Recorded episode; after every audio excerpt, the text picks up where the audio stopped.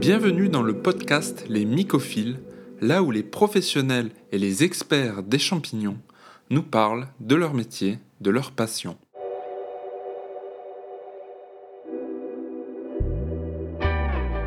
Pour ceux qui ne me connaissent pas, je suis Andrea du blog CultiverLesChampignons.com. Aujourd'hui, je reçois Maxime, myciculteur urbain et associé de l'entreprise Champiloups. Salut les myciculteurs et bienvenue dans ce nouveau podcast. Alors j'ai l'honneur d'être avec Maxime qui est cofondateur de Champiloups, une champignonnière donc urbaine qui est située dans la région de Grenoble. Alors Maxime, comment ça va? Ça va et toi, Andrea? Ça va bien, merci. Écoute, encore merci de ton temps et de participer au podcast. C'est vraiment sympa Avec plaisir. Pour le podcast et pour les auditeurs. Du coup, Maxime, tu travailles donc, tu es cofondateur avec Hamid, qui a aussi un rôle au sein de la champignonnière. Est-ce que tu peux nous dire un peu qu'est-ce que vous faites tous les deux, comment vous répartissez vos rôles au sein de Champiloups? Ouais, bien sûr. Alors, on est deux associés, cofondateurs. Ça fait 4 ans qu'on travaille ensemble depuis juste un petit peu avant le confinement, le premier confinement. On a décidé de s'associer en février 2020. Donc, lui, Hamid, il est ingénieur agronome de formation. Il a fait ses études en Iran. Il avait déjà commencé à produire des champignons de Paris là-bas pendant un peu moins d'1 année. Et il avait été très déçu, disons, par la qualité des substrats que son fournisseur lui vendait. Donc après, il avait décidé de continuer ses études en biologie en France. Il est arrivé à l'université Grenoble-Alpes, à Grenoble. Et rapidement, il a rejoint une structure qui accompagnait des étudiants entrepreneurs pour entreprendre et relancer une champignonnière urbaine. Ensuite, il a trouvé une association qui avait réhabilité une ancienne cave, une ancienne glacière en champignonnière et a fini par reprendre le relais de cette activité. Donc, Ok. avant, il faisait tout. Après, moi, je l'ai rejoint en 2020. Moi, je suis diplômé d'école de commerce, Grenoble École de Management. Donc, on fait vraiment la paire, honnêtement. Lui, il s'occupe vraiment de toute la partie production, recherche et développement, notamment pour la relocalisation de la production des substrats à champignons. Et moi, je vais plus m'occuper de tout ce qui est la gestion de la partie commerciale, admin, financière. Ok. On a des rôles assez bien répartis. Ok.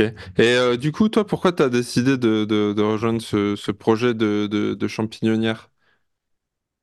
Comme pas mal de monde, je pense, dans ces projets, j'étais inspiré par Gunter Pauli, l'économie bleue, Oui. sur le biomimétisme et l'économie circulaire, donc qui donnait parmi des dizaines d'exemples, hein, le fameux exemple bien connu des pleurotes qui poussent sur du marc de café.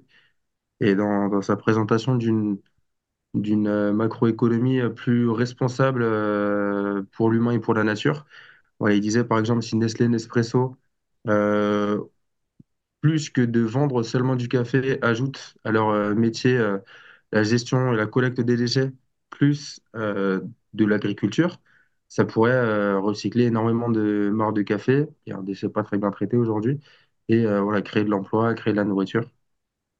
Donc ce modèle m'avait intéressé, avait piqué ma curiosité.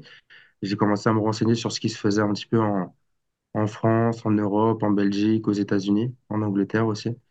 Et j'ai vu que faire pousser des champignons sur du marc de café ou autre, c'était possible plus qu'un simple hobby et qu'on pouvait peut-être vraiment créer un projet et vivre en fait de cette activité.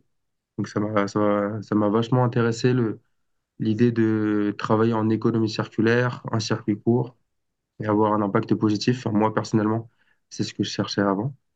Et je pense que les champignons s'y prêtent bien, d'autant plus qu'il y a énormément de choses à faire en plus, au-delà de l'alimentaire. Qu'on aimerait aussi développer à terme. Donc vraiment, le champignon, ça a fini par me passionner. Je suis totalement d'accord avec le fait que pour les champignons, l'alimentaire, c'est que le le haut de l'iceberg, si on peut dire, ouais, complètement. Mais bon, il faut bien commencer par un début. Super intéressant, l'économie bleue, ouais, Gunter Pauli, ça me parle. Du coup, petite question par rapport à ça. Les substrats que vous avez, qui sont, enfin, finalement, on utilise le marc de café qui est un déchet pour le transformer en nutriments pour les champignons. Et ce reste de substrat, donc que ce soit du marc de café, de la paille, enfin ce que vous utilisez, on en parlera après. Est-ce que vous le réutilisez déjà en autre chose? Est-ce que vous le valorisez en fait, votre déchet de substrat? Alors, on le valorise, mais pas nous-mêmes. Ok. Nous, les cultivateurs de champignons, on cultive des champignons, ça profite. Ils sont des champignons qui dégradent dans la nature la matière organique. C'est comme ça qu'ils se nourrissent et ça crée le humus dans la nature. Et donc, en fait, en fin de cycle, les substrats épuisés de champignons, ils sont, ça forme un très bon compost, un très bon paillage. Donc, généralement, c'est vrai que les champignonnières aiment bien trouver des débouchés vers des agriculteurs, des jardins familiaux, des maraîchers. Nous, on a un petit peu plus de 2 tonnes par semaine qui sont revalorisées, justement, qui reviennent au sol grâce à ces partenariats avec des maraîchers, des jardins familiaux, des agriculteurs. Donc, ils viennent les récupérer pour leur paillage, leur compost, pour leur sol, quoi. Ok, ok, super, nickel. Et, euh, et du coup, alors, votre installation en champignonnière, elle s'est faite en 2 étapes. Vous avez 2 caves. Il y en a la cave de la frise, si je ne dis pas de bêtises, la première. Et après, vous avez construit un 2e espace. Ouais. Est-ce que tu peux nous parler un peu de cette transition de la première à la 2e cave? Oui, bien sûr. Donc, la première champignonnière, c'est dans une ancienne glacière du 19e siècle, où il y avait une des plus grandes brasseries du Dauphiné qui stockait ses bières. Ça faisait comme une grande chambre froide. En fait, faut se dire que c'est comme une grotte, hein. C'est creusé à flanc de coteau, dans une colline. On a 500 mètres carrés, une hauteur de plafond de 6 ou 7 mètres. Et naturellement, il fait entre allez, 10 et 19 degrés entre été et hiver. Donc, il n'y a pas une variation de température énorme. L'humidité, elle est entre 75 et 95%, donc assez élevée. Et c'est des conditions qui sont propices en fait à la fructification des champignons. Euh, Donc ça, c'est un lieu qui est une champignonnière depuis 2016. Et après, quand on s'est rejoint avec Hamid en 2020, on s'est dit qu'il nous fallait un lieu plus grand, déjà pour produire plus de champignons, pour faire grossir l'entreprise et pouvoir créer de l'emploi, notamment les nôtres, Ok. et surtout plus d'espace pour faire nos propres substrats. Parce qu'aujourd'hui, comme beaucoup de champignonnières, on achète le substrat à l'un des 2 fournisseurs qu'il existe en France. Il y en a un en Bretagne et le nôtre est dans l'Allier. Mais depuis le départ, on avait ce projet de relocaliser la production des substrats. Et pour ça, il faut de l'espace. Il faut beaucoup d'espace, des compétences aussi, du matériel, des infrastructures.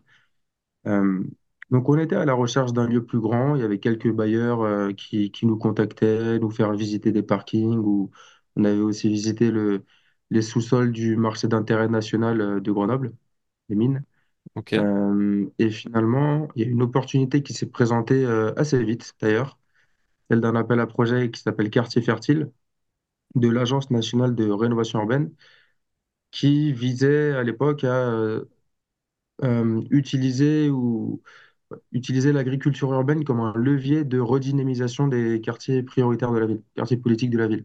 Ok. Donc nous, la ville de Saint-Martin-d'Hères est venue nous voir. Ils nous ont dit, on a un parking de 1000 mètres carrés qui est condamné. En fait, c'était un parking de 3000 mètres carrés dont ils ont condamné 1000 mètres carrés pour rénover le reste. C'était un ancien lieu de deal ou de squat. Donc, ils nous ont dit, voilà, on a cet espace semi-enterré de 1000 mètres carrés, on n'y fait rien, on a des enjeux de renouvellement urbain dans ce quartier. On a entendu que les sous-sols pouvaient être des champignonnières. Donc, est-ce que ça vous intéresse de vous pencher sur le projet? Donc, nous, on va visiter ce lieu. À l'époque, on nous avait dit que c'était à peu près 600 ou 700 mètres carrés. On était Ouais. contents, c'était un petit peu plus grand que ce qu'on avait à l'époque. La ville a mandaté un architecte, on a fait des plans, on s'est rendu compte que c'était 1000 mètres carrés et qu'il y avait vraiment beaucoup d'espace. Donc c'était un parking vaste, il n'y avait pas de box. Les box peuvent avoir leur utilité pour séparer les chambres de fructification, mais nous en l'occurrence, ça nous plaisait bien quand même d'avoir un parking vaste, donc il y avait juste quelques piliers qui séparent les places de parking, mais après on pouvait vraiment aménager comme on voulait les différents espaces, fructification, incubation, inoculation, mais ça on pourra y revenir. Ok. Et voilà, bah, on a déposé un projet, hein, donc à cet appel à projet de l'État, et on a été lauréat en avril 2021. Et donc ça nous a octroyé des financements pour tout ce qui est ingénierie, maîtrise d'œuvre, faire les travaux et l'achat du matériel. Donc on est allé chercher de l'argent auprès de banques, d'acteurs privés et aussi auprès des acteurs publics locaux, en plus de l'État. Et okay. On a donc fait l'étude, l'ingénierie en fait a duré 18 mois jusqu'au août 2022. Ça a été une période très longue puisque dans cette période-là, le marché du BTP il était un petit peu en folie. Donc les prix ont beaucoup changé, ont beaucoup augmenté. Nous après on s'est aussi rendu compte de certaines contraintes de l'existant, du bâti. Donc les plans ont dû changer à plusieurs reprises, parfois parce que on avait mal anticipé une des fonctionnalités de la champignonnière, parfois simplement parce que il y avait des prix qui explosaient, du coup fallait revoir, fallait adapter. Donc voilà, finalement on a commencé les travaux en septembre 2022 et on a pu commencer à produire en mars 2023, mais avec des conditions imparfaites vu qu'on n'avait pas toutes les centrales de traitement d'air et la pompe à chaleur. Voilà, tout ça qui règle, les machines qui vont régler les conditions à l'intérieur des salles. Vraiment opérationnel, il manquait quelques pièces. On a pu les activer vraiment tout l'ensemble de la champignonnière que mi-novembre. Et là, voilà, ça fait 2 mois.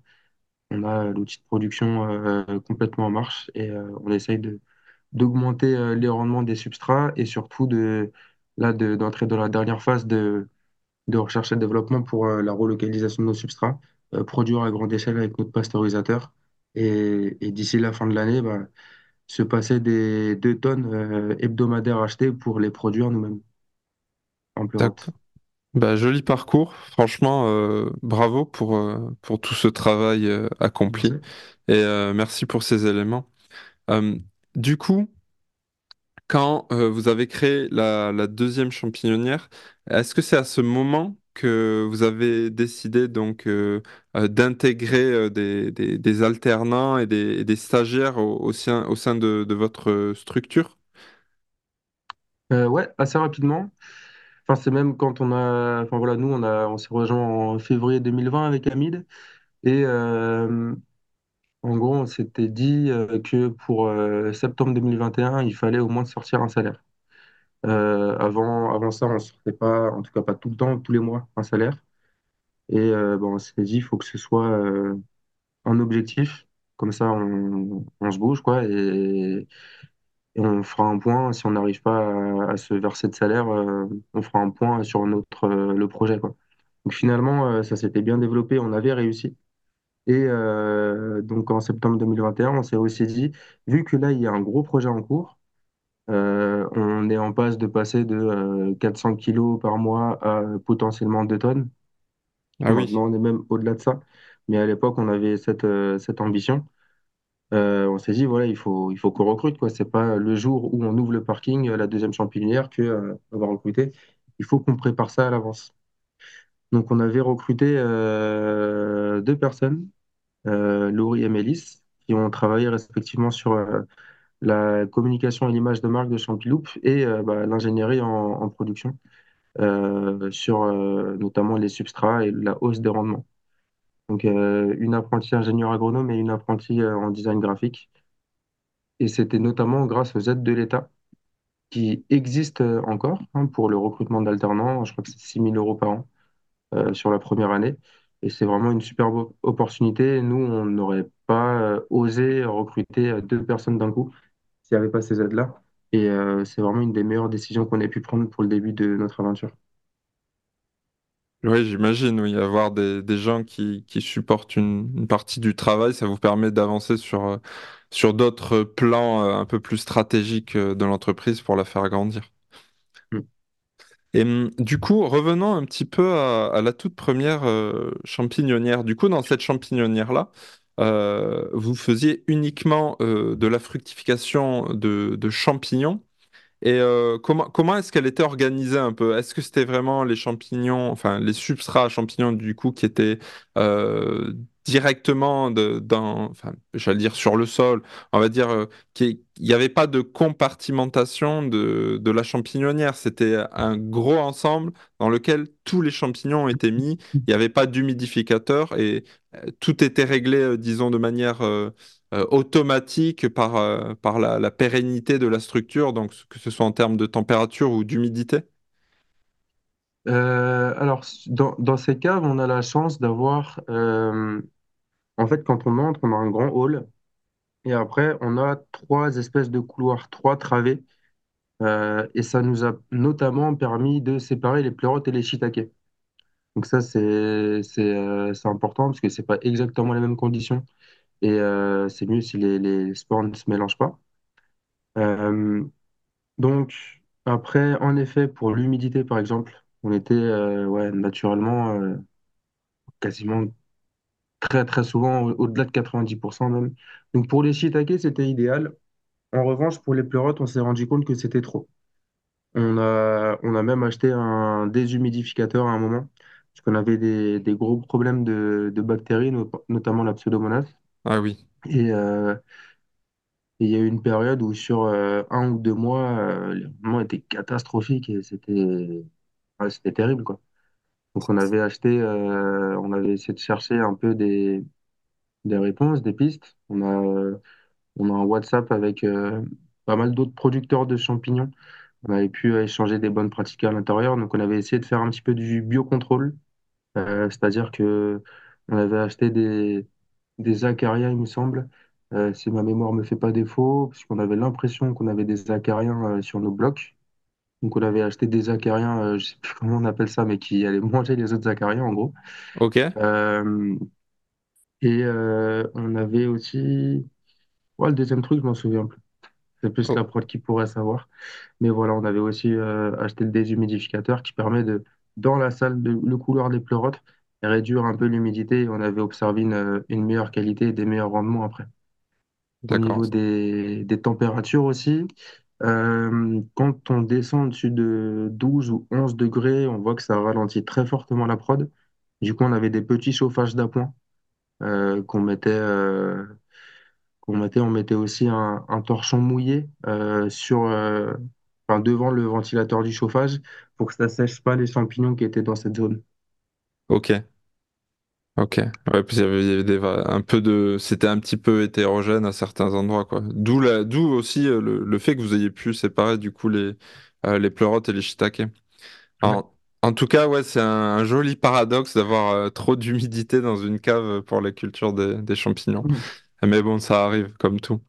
Et du coup, au niveau de la deuxième champignonnière, donc qui est située dans ce grand parking de 1000 mètres carrés, est-ce que tu peux nous expliquer ce qui a été mis en place par rapport à la première champignonnière? Ouais. Alors déjà, nous on fait beaucoup de visites. On a peut-être euh, deux visites par semaine. Et souvent, en fait, notre entrée principale, ouais, c'est au milieu du parking. Et on a la partie droite qui est faite pour la fructification et la partie gauche qui est faite pour la préparation des substrats. Et du coup, j'explique souvent que si on avait voulu faire seulement de la fructification, on aurait pu avoir une capacité de production 2, 3 fois plus forte. Euh, Donc déjà, ce qui change dans la deuxième champignonnière, c'est toute la chaîne de production des substrats. Ça prend vraiment la moitié de l'espace du parking. Euh, Donc, Vous produisez les substrats pour la cave aussi ou uniquement pour le parking? non, en fait, sur ce projet justement de préparation de nos propres substrats, en gros, ben, on a commencé il y a 4 ans. On a Ok. commencé avec une cocotte minute, hein, donc je pense que la plupart même des personnes qui te suivent, et moi le premier hein, à l'époque, il y a 4-5 ans, c'était grâce à tes tutos, etc., et ton blog que j'avais pu faire mes premiers tests. On faisait à la cocotte minute, donc on stérilisait allez, 2 à 3 kilos de paille, sciure de bois ou un peu de marc de café. Donc c'était vraiment des petits batchs. Après, pour l'inoculation, on mettait des bougies autour et on faisait attention à pas trop parler, on mettait des masques et on Ok. mélangeait ça soit dans un saladier, un bac, et on mettait ça dans des sacs de congélation qu'on perçait, quoi. Après, quand on était dans l'ancienne glacière, en fait, on avait fabriqué un pasteurisateur low-tech, même deux d'ailleurs. Euh, On avait fabriqué 2 pasteurisateurs low-tech. Donc, il y avait un ballon d'eau chaude, un ballon de fourrage plus précisément, et un baril de miel. Donc, l'idée, c'est de scier ou d'ouvrir en fait le couvercle au-dessus. Ensuite, on va venir mettre une grille en bas du baril. Sous cette grille, mettre une résistance, à peu près 2 kW par exemple, qui va venir faire chauffer l'eau. Ça va devenir de la vapeur. Et en fait, voilà, l'idée, c'est que sur la grille, on met des sacs de substrat. Nous, on le mettait dans des sacs, parce que sinon, la grille était un peu trop large. Du coup, les matières tombaient dans l'eau, c'était un peu chiant. D'accord. Donc, on mettait des sacs directement. C'est pas l'idéal, parce que ça met plus de temps à chauffer, ceci dit. Ok. Euh, Mais voilà, on avait un cycle de chauffe de à peu près 6 heures, à 80-85 degrés. Et après, il fallait faire refroidir. Donc ça nous permettait de faire des batchs plutôt de 20 kilos. Et là, voilà, on testait différentes recettes. Nous, on travaillait plus le marc de café puisqu'on est en bio. On testait plutôt avec du tourteau de noix, c'est le résidu de l'huile de noix, et aussi des drèches de bière, Ok. résidu des microbrasseries. Ok. Donc, on a eu pas mal d'expériences, mais on attendait surtout d'avoir le pasteurisateur du parking qui, lui, est une cuve de 2 200 litres et on peut faire à peu près 200 kilos de substrat en un batch. Et surtout, comme on peut refroidir à l'intérieur et chauffer plus vite, on économise du temps et au lieu d'avoir des cycles de prod de à peu près une journée, on peut le faire en 3-4 heures. Ah oui, ça économise bien Donc, du temps. et voilà, l'année dernière, il y a eu la réception du chantier, sauf que le filtre EPA de la centrale de traitement d'air qui alimente le pasteurisateur, donc le filtre EPA, c'est un filtre à très haute performance qui est nécessaire hein, vraiment à la pasteurisation et à l'inoculation. Ça, on l'a reçu que mi-novembre, malheureusement. Il y a eu une erreur dans la livraison d'une des machines. Et, euh, et donc, c'est depuis un mois et demi qu'on peut vraiment se mettre à fond sur les préparations de substrat avec le gros pasteurisateur.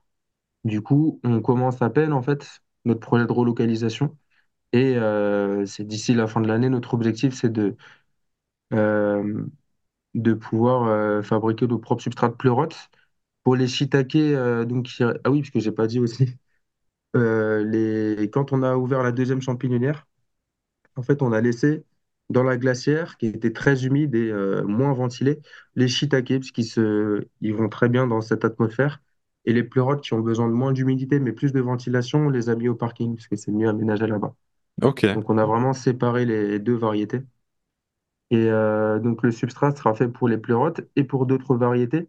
Le seul souci pour les shiitakés, c'est qu'il est souvent recommandé de faire une stérilisation pour le shiitake. Et nous, comme on est sous des logements, c'était interdit en fait d'avoir une machine sous pression. Donc, on pourra tester, mais on verra ce qu'on arrive à faire, jusqu'à quelle température on monte. Et selon notre process, ce qu'on arrive à sortir comme espèce. Mais Ok. Dans un premier temps, focus sur le pleurote, quoi.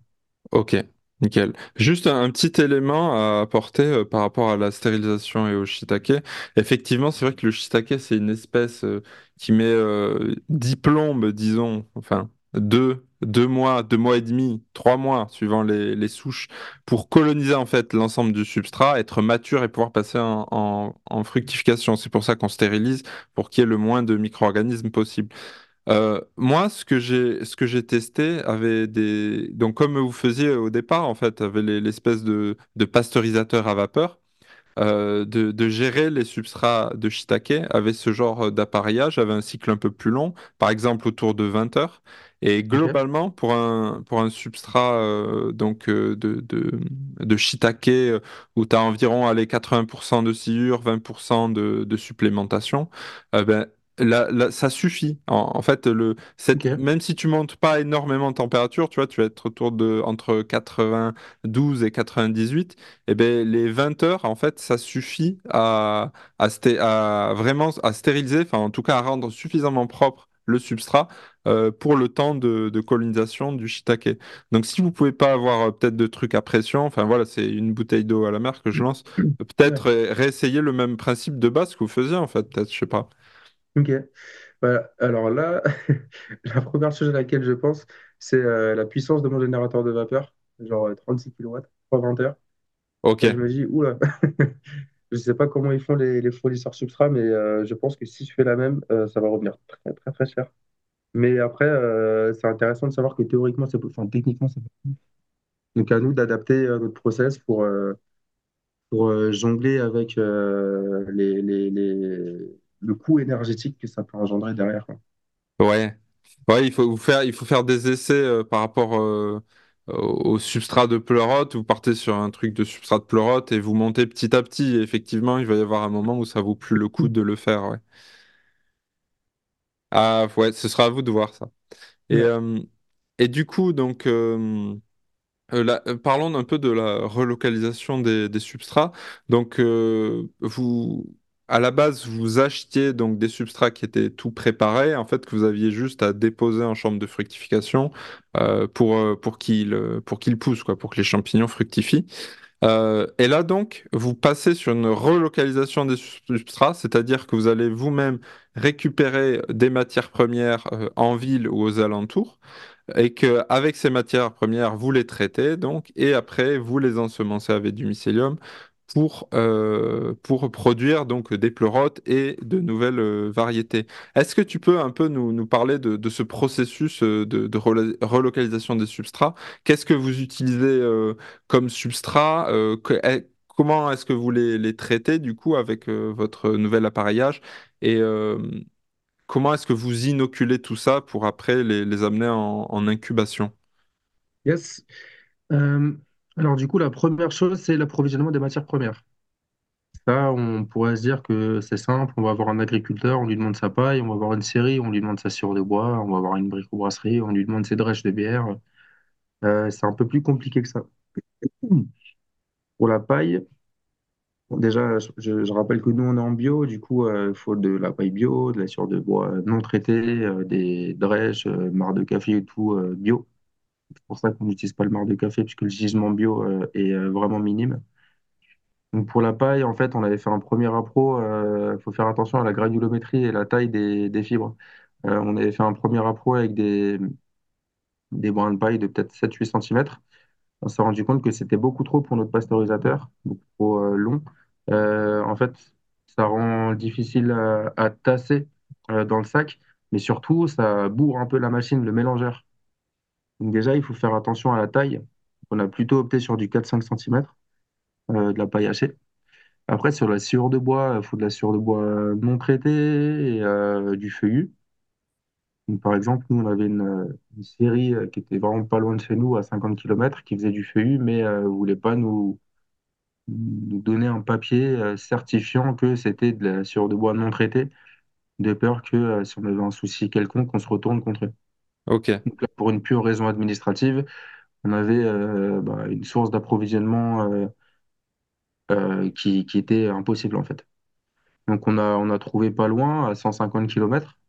Ça rajoute 100 km, mais dans tout ce projet de relocalisation de substrat, on économise 90% des transports routiers si on le fait nous-mêmes plutôt que si on l'achète et qu'on le fait venir toutes les semaines. Donc 100 km par an, c'est pas grand-chose quoi, finalement. Oui. Donc on a récupéré voilà, de la sciure de bois, essentiellement du chêne, après il y a d'autres essences de feuillus. Donc on a stocké ces matières premières pas loin de la champignonnière, en ville toujours, on a eu beaucoup de chance, hein, on a un territoire qui le permet. Donc on a 25 tonnes de matières sèches qui nous attendent pas loin de la champignonnière. Ensuite, on fait nos recettes, on les met dans des bacs, et on les amène donc dans le pasteurisateur. Donc, on utilise un gerbeur pour le monter et le mettre dans la cuve. À partir du moment où c'est dans la cuve, on va venir utiliser le générateur de vapeur pour chauffer ces matières. pendant 3 quarts d'heure, 1 heure, à quasiment 100 degrés en fait. Ensuite, on va euh, rafraîchir le substrat avec donc un apport d'air extrêmement filtré, hein, avec le filtre HEPA. Et, euh, et ensuite, on va ajouter l'eau, donc entre 60 et 65% de la recette, quoi. Ça va continuer à mélanger. Et après, donc, le pasteurisateur, en fait, il est encastré, il est séparé entre 2 salles. C'est la même machine, mais donc il y a une salle où c'est on appelle ça zone pasteurisation, c'est pas forcément propre.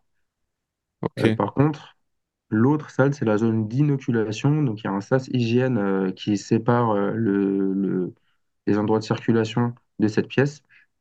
Après, à l'intérieur, on se met en blouse, masque, Charlotte. Et dans cette pièce, c'est une pièce en surpression. Donc, il n'y a que de l'air très filtré qui rentre, enfin, qui rentre, et qui est envoyé dans la pièce. Et donc, il n'y a que de l'air qui sort. Donc, il n'y a pas d'air extérieur qui va rentrer dans cette pièce, si ce n'est l'air très filtré. Et D'accord. donc, de l'autre côté du pasteurisateur, dans cette salle, il y a aussi une autre trappe dans laquelle on va venir mettre le mycélium qu'on achète à Mycélia et qui va continuer à se mélanger. Ensuite, on a euh, une sorte de convoyeur quoi, qui va nous permettre de l'amener vers un entonnoir pour le mettre dans des sacs. Et à Ok. partir de ce moment-là, voilà, on fait nos sacs de substrats. Puis on les met sur des rolls en incubation, 2 à 3 semaines au chaud, dans l'obscurité, et avant de les passer dans la saison automnale, on va dire, en Ok. salle de fructification. Ok. C'est très intéressant de voir enfin, de comprendre le processus de l'intérieur en tout cas. Merci pour ces éléments. Et du coup, c'est les sacs dont tu parles, je suppose que c'est des sacs type colonne pour les pleurotes.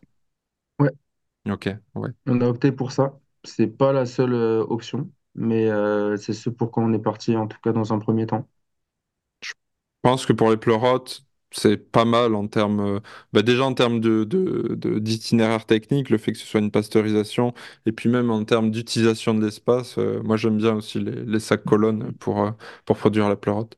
Et du coup, là, à l'heure actuelle, donc vous produisez pleurote et shiitake, c'est ça? En fructification, ouais. Ok. Est-ce que vous avez prévu de tester des nouvelles espèces?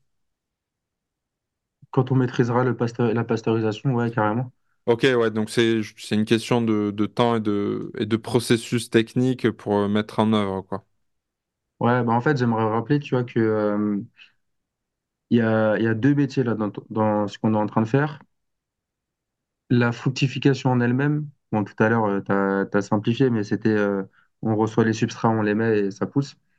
En soi, ça, c'est un métier à part entière, dans le sens où si on veut avoir des bons rendements, il faut faire attention à un tas de choses.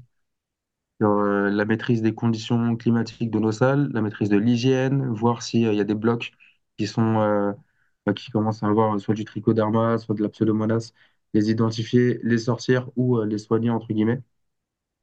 Euh, Couper les champignons au bon moment, nettoyer les blocs, par exemple sur les shiitakes, faut pas qu'il y ait des pieds de shiitake qui restent, parce que sinon ça va moisir très vite. Euh, Ensuite, bien les stocker et réussir à bien mettre en place les canaux de distribution derrière. Nous, on bosse en circuit court, c'est-à-dire qu'on a un prix de vente moyen très élevé par rapport au volume qu'on fait. On vend 600 kilos de champignons par semaine. Et ça, c'est un métier à part entière. La préparation de substrat, c'est un autre métier. Et donc, il faut vraiment trouver cet équilibre de temps à trouver.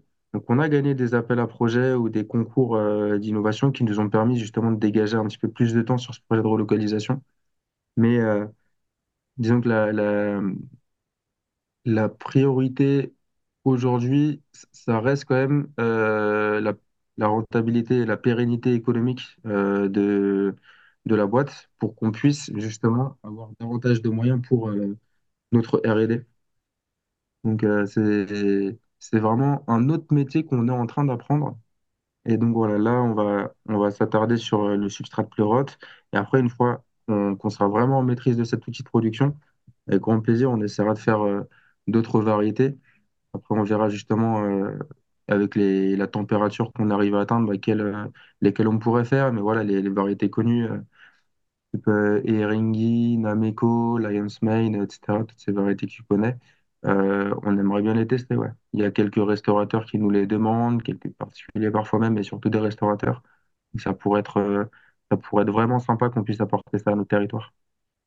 Ok, merci pour ces précisions sur les deux métiers. Effectivement, chaque métier c'est un apprentissage à part entière et je pense que vous faites les choses dans l'ordre de pérenniser justement la stabilité financière de l'entreprise avant de faire beaucoup de R&D et de satisfaire votre curiosité et ce que demandent les clients finalement. Du coup, parle-nous un peu des pôles de distribution. Du coup, tu m'as dit que vous faisiez donc les marchés, c'est ça? Je sais plus si tu m'as dit les marchés. Les marchés. Non, justement. Non, ok. Ouais, justement. En fait, j'ai fait le marché. Alors, mon associé, il avait fait le marché il y a 5 ans. Après, il avait arrêté. Quand je l'avais rejoint, je lui avais dit, mais si. Bah, quand je l'ai rejoint, c'était en 2020. Ouais. Donc, il n'y avait pas de restaurant. Ok. Déjà, il faut l'avoir en tête, vu que les restaurants, aujourd'hui, c'est 35% de nos débouchés. Ah, ok, d'accord. Donc, ouais, je l'avais dit, le marché, ça peut être intéressant. Il y a un contact avec les particuliers, c'est sympa. Il y a un prix de vente relativement plus élevé quand même qu'avec les pros. Donc, il m'a dit, bah, fais-le si tu veux. Donc, je l'ai fait pendant 4-5 mois. J'étais, il faut le dire, pas au meilleur marché de mon agglomération. Quand on vend des champignons bio, on va pas se cacher, faut pas aller, faut essayer de trouver les marchés où il y a la population qui va les acheter. Ok.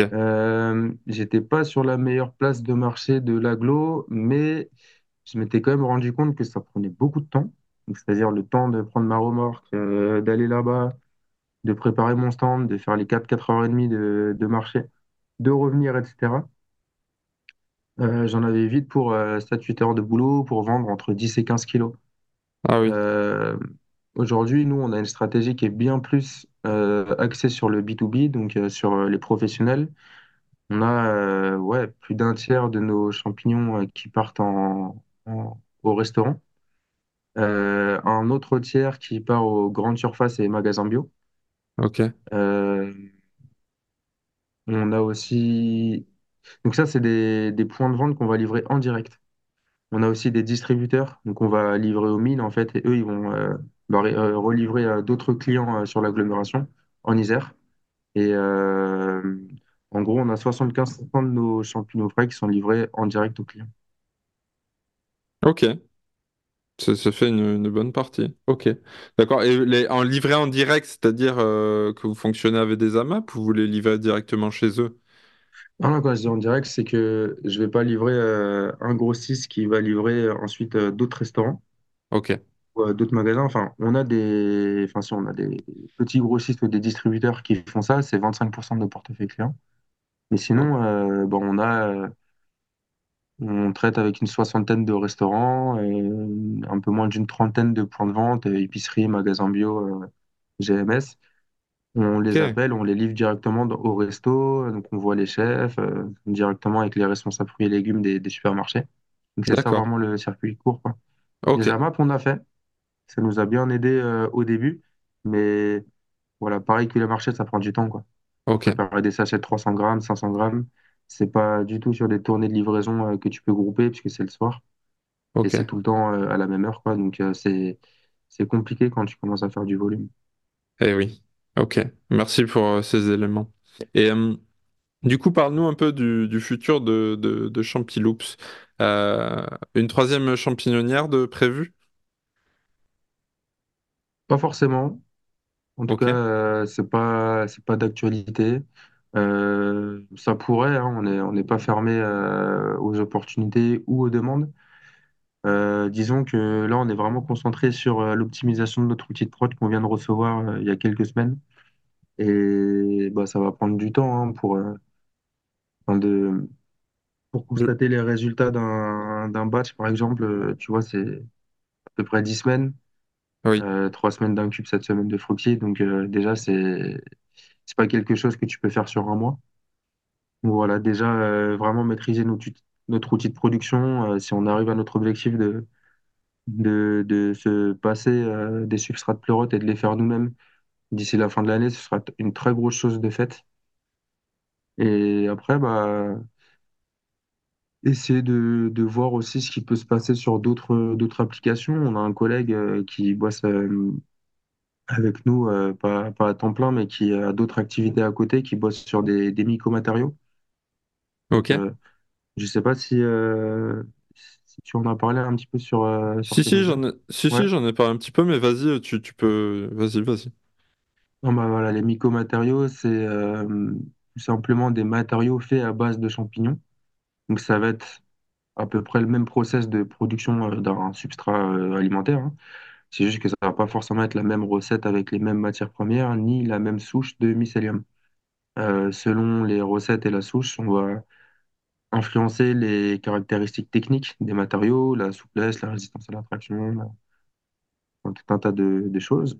Mais en fait, ces matériaux derrière, ils peuvent être, bah, ils sont légers, ils sont ininflammables, ils peuvent être assez durs. Ils peuvent être une alternative, par exemple, au polystyrène expansé pour des matériaux de calage. On en voit souvent. Il y en a qui en font déjà hein, en Italie, aux États-Unis, par exemple, des matériaux de calage pour des bouteilles de vin ou pour, je sais pas, des ordinateurs ou autre. Et on peut aussi faire des panneaux isolants. Il y a des performances d'isolation thermique assez intéressantes. Sur les derniers chiffres que j'avais trouvés, c'était équivalent, voire un petit peu mieux que la laine de roche et la laine de verre. C'est aussi, ça fait aussi de l'isolation phonique, là, j'ai pas la métrique en tête, mais il y en a même qui font du cuir. Il y a des chaussures maintenant qui se vendent sur le marché avec du cuir de champignons. Pas mal de startups aux États-Unis qui se sont lancées sur ce marché très capitalistique.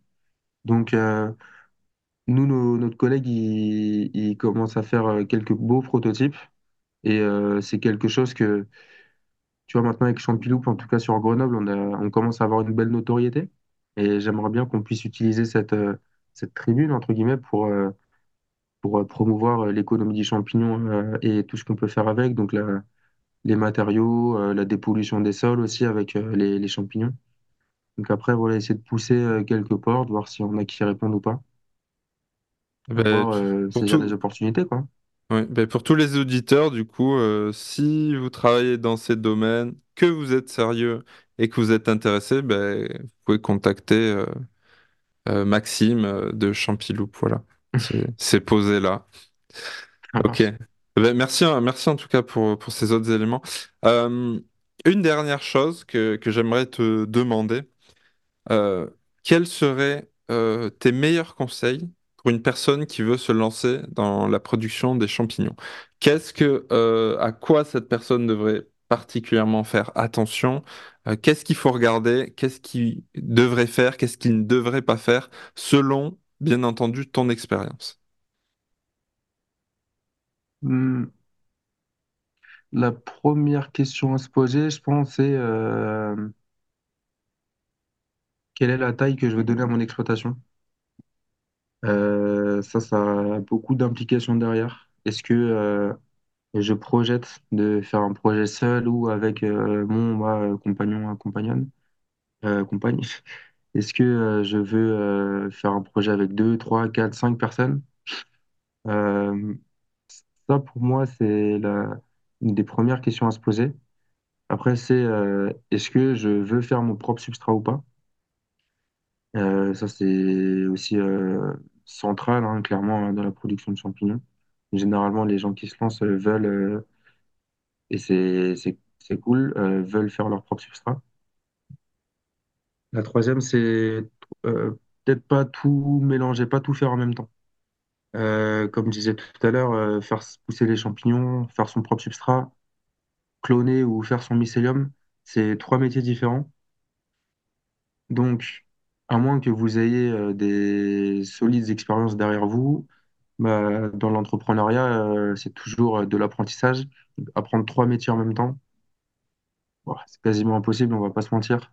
Donc, faut faire attention à, voilà, à pas vouloir tout faire en même temps. Je pense que c'est ça que j'ai en tête.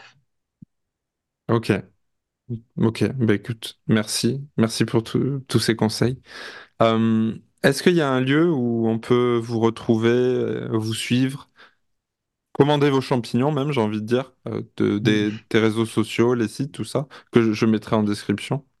Ouais. Bah alors, on est très présent sur Instagram. Très présent sur Instagram. On est aussi présent sur Facebook et LinkedIn, même si on alimente moins, surtout Facebook. On a aussi un site internet qui est assez bien fait, hein, Champiloup.com.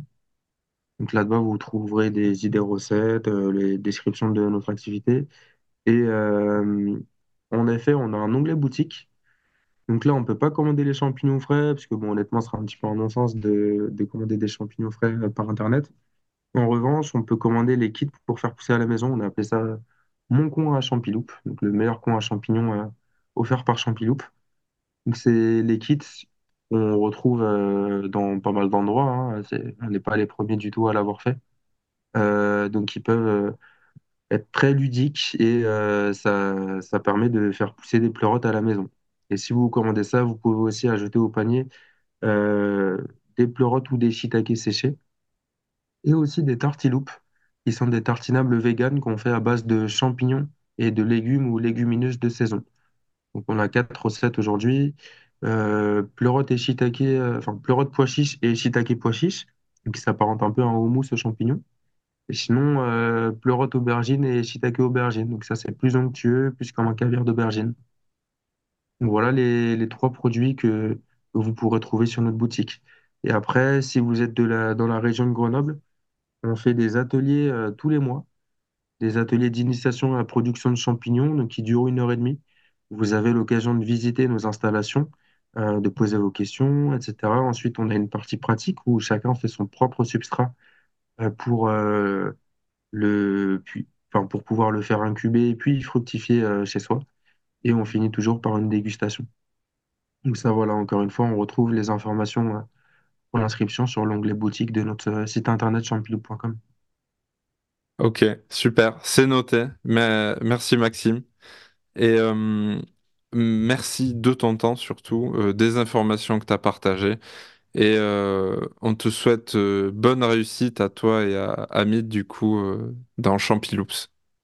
Trop bien. Bah, je te remercie à toi et bonne continuation à toi avec tes podcasts et tous tes médias.